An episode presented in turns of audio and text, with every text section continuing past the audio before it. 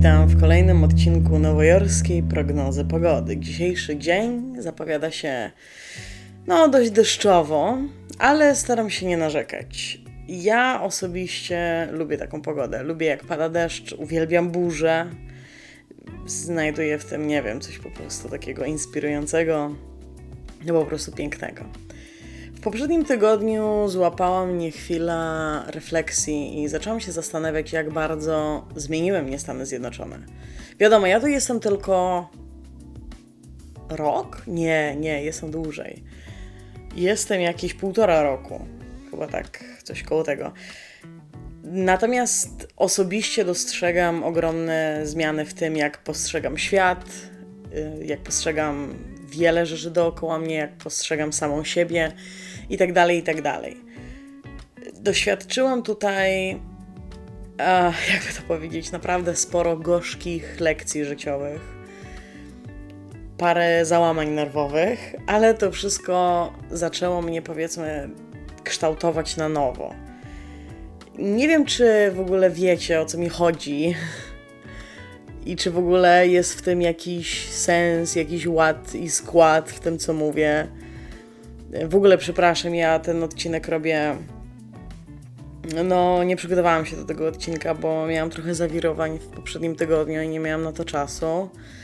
Więc trochę powiedzmy będę improwizować. To będzie taki refleksyjny. Refleksyjny? Refleksyjny. No taki nostalgiczny, taki pseudo-autoanalityczny odcinek, dajmy na to. No ale dobra, nie będę prze, przedłużać. Aha, no i przepraszam, ale nie będzie wieści z oceanu. W ogóle to się zastanawiam. Ja nie zawsze mam naprawdę czas przygotować te wieści z, z oceanu, więc chyba będzie to bardziej taka spontaniczna rzecz niż stały, stały fragment jakby struktury odcinka. Jak będę miała chwilę, to znaczy, jak będę miała możliwość, to się po prostu do tego przygotuję i wtedy wprowadzę te wieści z oceanu i tak dalej, ale nie zawsze mam po prostu na to czas. Natomiast w ramach wieści z oceanu mogę Wam powiedzieć, że Kanada płonie, znaczy płonie, płonęła i mieliśmy w środę Blade Runnera.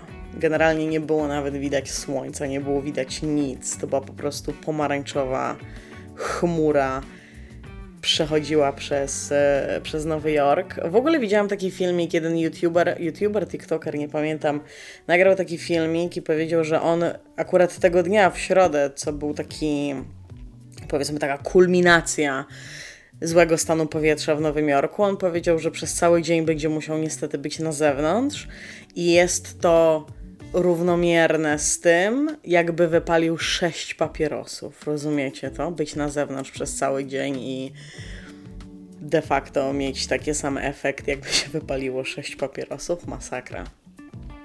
No więc to w, w kwestii wieści z oceanu był, był dym, słuchajcie, był dym. No ale wracając trochę do tego odcinka, nie wiem czy znaczy do tematu tego odcinka. Nie wiem, czy ma tak każdy, kto zdecydował się na emigrację, ale ja na przykład będę mówić na własnym przykładzie. Rozpoczynając tutaj swoje życie, zaczęłam. wiecie, znalazłam się w nowym miejscu, otoczona nową kulturą, nową rzeczywistością. Generalnie przypominało to trochę jak rozpoczęcie życia na nowo uczenia się wszystkiego, podstawowych czynności, naprawdę podstawowych czynności od początku. I to poniekąd nauczyło mnie wiele, wiele rzeczy i zmieniło mnie pod, pod naprawdę wieloma względami.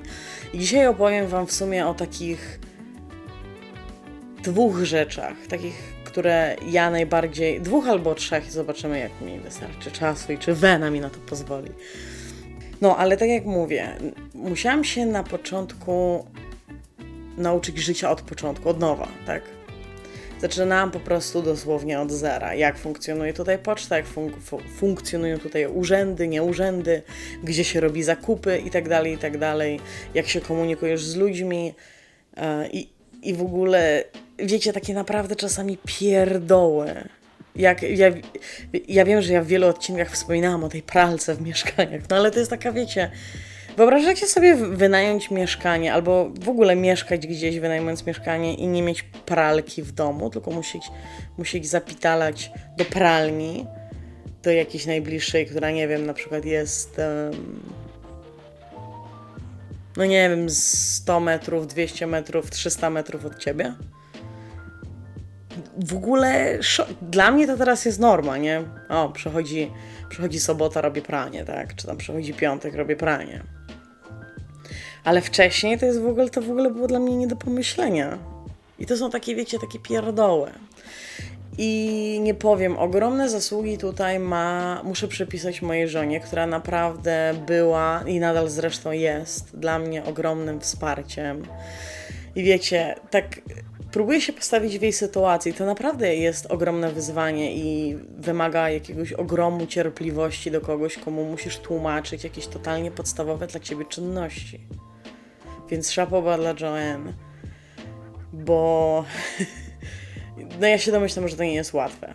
Po prostu. Że coś, co jest dla ciebie na maksa oczywiste, to druga osoba po prostu musi się ciebie o to zapytać, bo to dla niej nie jest oczywiste, bo ona po prostu się urodziła w, inny, w innym miejscu, gdzie inaczej rzeczy funkcjonują. No ale wróćmy do tej mojej listy.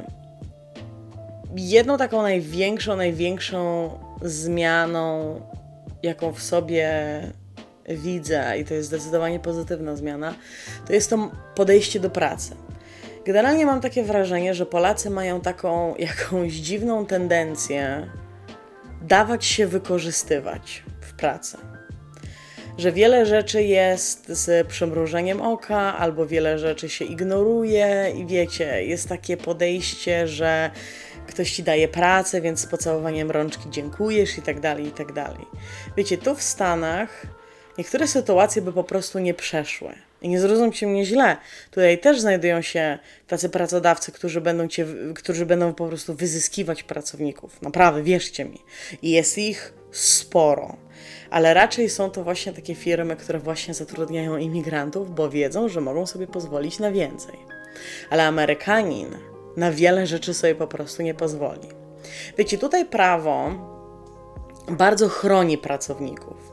Do tego stopnia, że niektórzy pracodawcy boją się zwolnić osoby na przykład innej rasy, albo innej orientacji seksualnej, albo osoby z jakąś tam, jak to się mówi, disabilities, um, z niepełnosprawnością, ponieważ boją się, że zostaną pozwane, pozwani o dyskryminację. I to nieważne, że nie było żadnej dyskryminacji, ale tutaj zawsze możesz kogoś pozwać. W Stanach Zjednoczonych generalnie możesz pozwać o wszystko. I tutaj w ogóle chyba ludzie tak się bogacą, pozywając kogoś o coś. Podam taki przykład. Nie chcę wymieniać nazwisk, natomiast znam taki przykład pracod- y, założyciela firmy prawniczej, który miał recepcjonistkę, która była czarna i chciał ją zwolnić. Nie dlatego, że jakby Chciałem zwolnić tylko dlatego, bo po prostu nie była mu ta recepcjonistka potrzebna, bo to było w czasach COVID-u i tak wszystko się działało remote. Więc ta recepcjonistka w ogóle nie była potrzebna, bo to po prostu zbędny pracownik. I generalnie chciałem ją zwolnić, poza tym jeszcze w ogóle chyba nie wywiązywała się jakoś tak dobrze ze swoich obowiązków, ale tego nie zrobił, bo się po prostu bał, że zostanie. A, jeszcze ona była lesbijką. Że, I się bał po prostu, że zostanie pozwana o dyskryminację. I w ogóle większość pracowników, jeżeli otrzymuje takie, pracowników, przepraszam, pracodawców, jeżeli otrzymują takie pozwy, to zazwyczaj sypią jakąś tam sumą pieniędzy, żeby ktoś wycofał pozew, żeby po prostu już mieć święty spokój. No więc wyobraźcie sobie. On jej generalnie nie zwolnił. Ona, on chyba sama w pewnym momencie zmieniła pracę, ale rozumiecie o co chodzi. I wiecie, mało tego, w ogóle jakikolwiek komentarz odnośnie kobiecego wyglądu na przykład, dajmy na to, ale ładnie ci w tej sukience, już może być traktowane jako sexual harassment, czyli nie wiem jak to, nie pamiętam, nie, mam na końcu języka przetłumaczenie tego na polski, ale takie wiecie, prześladowanie seksualne, no nie wiem, nie wiem jak to przetłumaczyć. Nękanie, whatever, nieważne. I oczywiście y, to też nie przesadzajmy, bo jeżeli faktycznie ktoś by złożył pozew jakikolwiek o sexual har harassment na podstawie komentarza, ale ładnie ci w tej sukience, no to najprawdopodobniej sąd by nie uznał tego komentarza jako jakieś nie wiadomo jakie wykroczenie, ale wiecie, to już otwiera pewne drzwi. I to tworzy taką pewność siebie u pracownika. Ja przynajmniej mam takie wrażenie, że nie, ja nie będę się przepracowywać dla kogoś, nie, nie, priorytetyz nie priorytetyzuję pracy ponad swoje życie, ponieważ priorytetem jest moja rodzina i ja, i mój dom, i moje prywatne życie. Nie, nie pozwolę sobie na takie ani inne komentarze, bo zasługuję na szacunek. I we mnie się tworzy, we mnie to wszystko utworzyło właśnie taką jakąś pewność siebie. Taki szacunek do samej siebie, szacunek do tego, co ja robię, yy, dla kogo robię, do wykonywanej przeze mnie pracy i tak dalej. Bo w większości przypadków to jest tak, to jest taka gra psychologiczna, którą pracodawca z tobą toczy.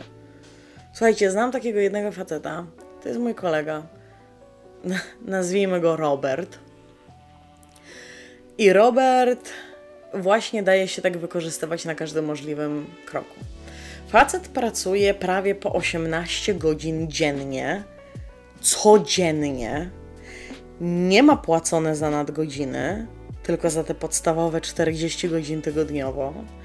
Daje sobie wymówić te wszystkie rzeczy, że jest leniwy, że musi e, zasuwać, żeby nadrobić zaległości, bo się w pracy nie wyrabia. I to nieważne, że on wykonuje pracę za trzy osoby. On się z tą pracą za trzy osoby nie wyrabia, więc daje sobie wmówić, że musi zasuwać, żeby nadrobić swoje zaległości. I on właśnie wierzy w to, co słyszy w pracy. Że się nie wyrabia, że musi zasuwać po te 18 godzin dziennie i mówię poważnie. On zaczyna pracę o godzinie 6 i kończy o północy, czasami nawet jeszcze siedzi później. I wiecie, ja mu to kiedyś próbowałam wyjaśnić, że on sobie pozwala na takie rzeczy i na to, że po tym wszystkim, jak pracuje, zamiast dziękuję, to słyszę o Belgii. Ja naprawdę, ja też się kiedyś przejmowałam. Dlatego ja mam teraz taką zasadę. Idź do pracy, wykonuj swoją pracę dobrze, tak jak powinieneś, rób tak, żeby nie było pod Twoim kątem yy, żadnych zażaleń ani nic w tym stylu. Dawaj z siebie 100%, tak? No bo idziesz do pracy po to, żeby dać jednak z siebie 100%. Ale na pewno nie pracuj ponad to, jakie dostajesz wynagrodzenie. Bo to jest tylko Twoja praca. Zawsze sobie możesz znaleźć kolejną, a potem jeszcze kolejną, a potem jeszcze kolejną ale życie masz jedno i rodzinę też masz jedną. Kolejna rzecz, którą mnie nauczyły Stany Zjednoczone, znaczy nauczyły, którą pod, pod jakim kątem mnie zmieniły Stany Zjednoczone, to a, jakby to opowiedzieć. Okej. Okay. Brak organizacji i porządku w Stanach Zjednoczonych przerasta najśmielsze oczekiwania. Tutaj należy wszystko sprawdzić 10 tysięcy razy. Nic tutaj nie pracuje tak, jak powinno. Tutaj, jak chcesz coś wydrukować w jakiejś drukarni, e, w sensie tutaj inaczej, w Polsce, jak chcesz coś wydrukować w jakiejś drukarni, to wystarczy jeden e-mail, w którym opiszesz, co chcesz, jak chcesz, ile chcesz i może jeszcze wyślij po prostu plik, żeby ci to wydrukowali. W Stanach masz stronę internetową i jakiś formularz i niby sam sobie tam możesz to zaprojektować w jakim, na tej ich stronie internetowej, ale potem się i tak okazuje, że to nie jest to, to co chciałeś albo że czegoś nie da się wydrukować, albo że jakieś wymiary nie są takie, więc musisz tam pojechać i się podowiadywać, a potem się okazuje, że i tak nie zrobią tego, co chcesz i masakra jakaś po prostu. I, im coś jest tutaj większe, tym mniej zorganizowane. Burdel wszędzie.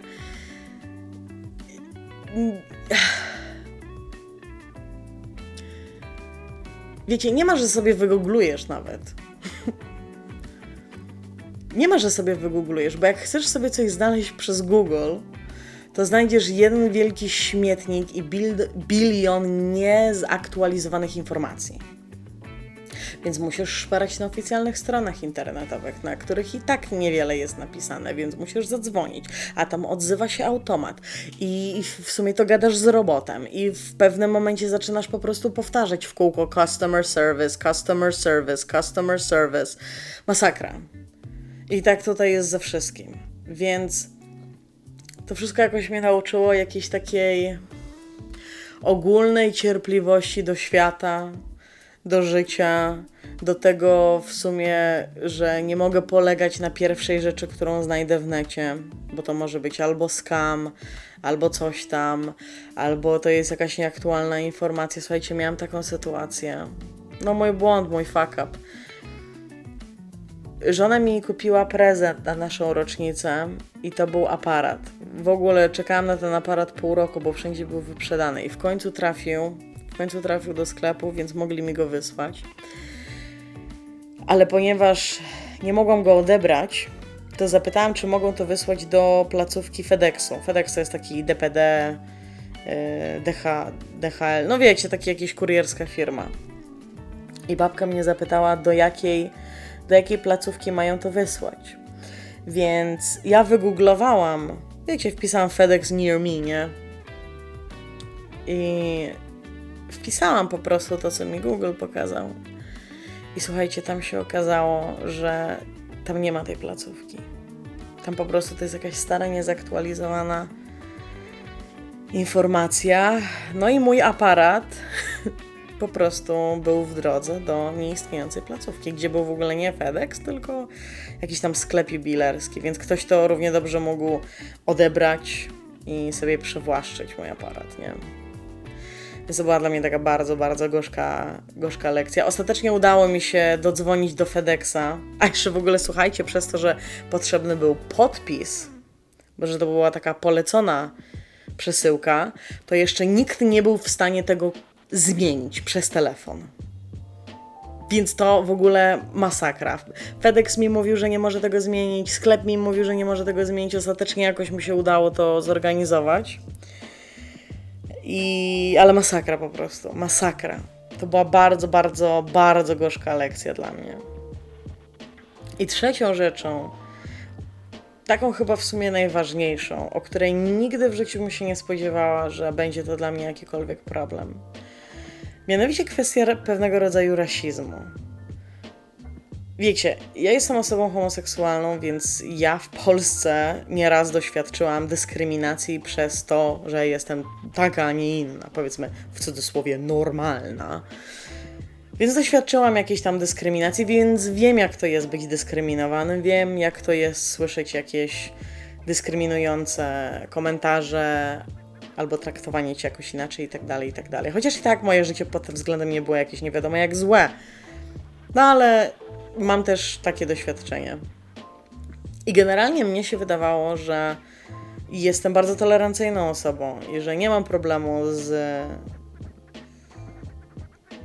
No w ogóle z szacunkiem do innego człowieka. Natomiast wiecie, przeprowadziłam się tutaj i się okazało, nie to, że świadomie, żeby nie było, to nie tak, że ja uważam, że są lepsi i gorsi. Nie, nie, nie, nie. Nie do tego zmierzam. Ale może inaczej. Wyszedł ze mnie, wyszło ze mnie, wyszedł ze mnie brak doświadczenia przebywania z osobami innego koloru skóry. Wiecie, Polska jest biała. Po prostu. Jasne, są jakieś osoby czarnoskóre w Polsce albo jakiejś e, innej, innej rasy, ale generalnie generalnie Polska jest biała po prostu. Więc nigdy w życiu nie musiałam się zastanawiać, czy przypadkiem jakiś mój komentarz kogoś nie urazi, albo moje zachowanie kogoś nie urazi, albo będzie nie, nie na miejscu i tak dalej, i tak dalej, i tak dalej. Nigdy w życiu nawet nie musiałam się zastanawiać nad tym, że mogę urazić kogoś o innym kolorze skóry, skóry. I nie to, że wiecie, nagle przyjechałam tutaj i zaczęłam sypać jakimiś rasistowskimi tekstami, tylko po prostu zdarzyło mi się powiedzieć jakiś komentarz, który de facto w ogóle nawet nie. w życiu nawet nie przypuszczałam, że może być odebrany przez kogoś w jakiś zły sposób. I to właśnie przebywanie z osobami z różnych kultur, z różnych krajów nauczyło mnie takiego, mm, jakby to powiedzieć, generalnie bycia bardziej taką uważną, ostrożną na to, co się mówi. Chociaż wiecie, nie zrozumcie mnie źle, bo i tak to zmierza w ogóle do jakiegoś porąbanego, w jakimś porąbanym kierunku, że nic już nie wolno w tym momencie powiedzieć, żeby przypadkiem kogoś nie obrazić. Więc to też jest takie, tworzy się takie ekstremum, które jest bez sensu i wiele osób jakby to zauważy, że to już jest, to już jest too much. Ale generalnie muszę się przyznać bez, bez bicia, że, że nawet nie zdawałam sobie sprawy, że moje zachowanie może być dla osoby innego koloru skóry, może być po prostu obraźliwe. Albo no, obraźliwe, albo krzywdzące, albo coś w tym stylu, bo nigdy w życiu nie musiałam się na ten temat zastanawiać. W życiu. Więc to jest taka duża zmiana we mnie, że jestem bardziej taka present, czyli taka bardziej obecna w tym, co mówię. Nie to, że plotę to, co tam mi ślina na język przyniesie, bo wiadomo, w Polsce. Zresztą, wiecie co, Polska chyba ma taki. To jest taki urok polski, że Polacy są tacy straightforward, tacy mówią prosto z mostu, e, co sobie myślą, potrafią jakby wywalić sobie w ryj najgorszą, najgorszą prawdę, najgorsze to, co o sobie myślą. I okej, okay, tyle i siema i po prostu się rozchodzą i, na, i, może się nawet potem nie lubią, ale tutaj w Stanach, no to wiesz, nie możesz nic nie powiedzieć, bo kogoś urazisz, bo coś tam jeszcze ktoś będzie miał problemy psychiczne, to się jeszcze w ogóle zasztyletuje. No, ale generalnie rzecz biorąc, to tak, to jest takie bardziej zważanie na to, co się mówi, czy przypadkiem nie urażę kogoś tym, co mówię. I takiej ogólnej otwartości na odmienność. Na odmienność? Na inność? No tak, na inność. Powiedzmy na inność. Um, więc to jest taka... I chyba też w ogóle moje małżeństwo z Joanne y, bardzo się do tego przyczyniło, ponieważ Joanne jest Koreanką. Znaczy jest Amerykanką urodzoną w Nowym Jorku i tak dalej, ale ma koreańskie pochodzenie, ponieważ jej rodzice y, są Koreańczykami. I, I, ona mnie w sumie, małżeństwo ze sobą właśnie innej rasy yy, nauczyło. No, wiele razy dostałam w cudzysłowie po łbie za niektóre moje teksty, które de facto były dla mnie niewinne, ale no wiadomo. Różne osoby mogą różnie to odbierać. Więc no, to są takie trzy rzeczy, o których chciałam, z y, którymi chciałam się z Wami podzielić. Przepraszam, jeżeli ja to trochę przeciągałam, albo robiłam jakieś pauzy, albo cokolwiek. Tak jak mówię, nie przygotowałam się za bardzo do, do tego odcinka, bo po prostu zwyczajnie nie miałam czasu. Ostatni tydzień był. To był jakiś maraton, to była jakaś petarda. Roni nie chce się zaadaptować u nas, cały czas się boi Jesteśmy w kontakcie z różnymi tam i z behawiorystą, i z tą jej, z Alysą, czyli tą jej e, mamą z tego domu tymczasowego. I jakby staramy się wprowadzać, ale po prostu jest bardzo taka nieśmiała, bardzo taka strachliwa, więc mamy ostatnio z nią po prostu jakieś tam o, jakby to powiedzieć, no po prostu mamy pod górkę, tak, ale, ale się nie poddajemy, jeszcze, jeszcze walczymy o nią, no bo wiadomo, nie, nie chcemy jej oddawać, tak. To jest, to by chyba mi złamało serce, jakbyśmy musiały ją oddać. No bo wiecie, to zwierzę to tak jak członek rodziny, prawda? No ale jeżeli wiecie, zwierzę nie jest z tobą szczęśliwe, no to też nie chcesz trzymać go.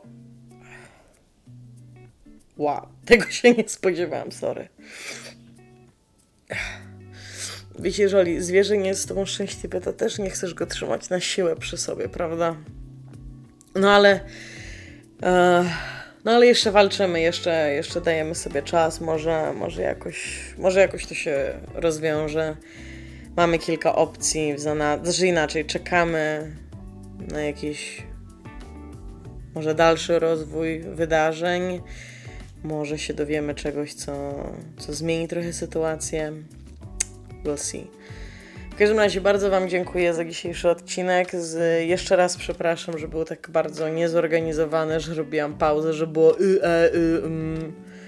No ale tak jak mówię, ostatni tydzień był bardzo taki absorbujący pod kątem każdym.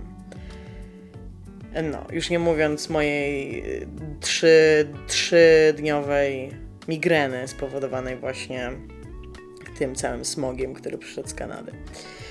No, ale tak jak mówię, a jeszcze jakaś wiadomość może od wszechświata. Kochajmy się może po prostu, kochajmy się wszyscy i szanujmy się wszyscy i wysyłajmy miłość do wszystkich dookoła. To jest wiadomość od wszechświata, to jest wiadomość ode mnie. No, więc Dzięki za uwagę i do usłyszenia.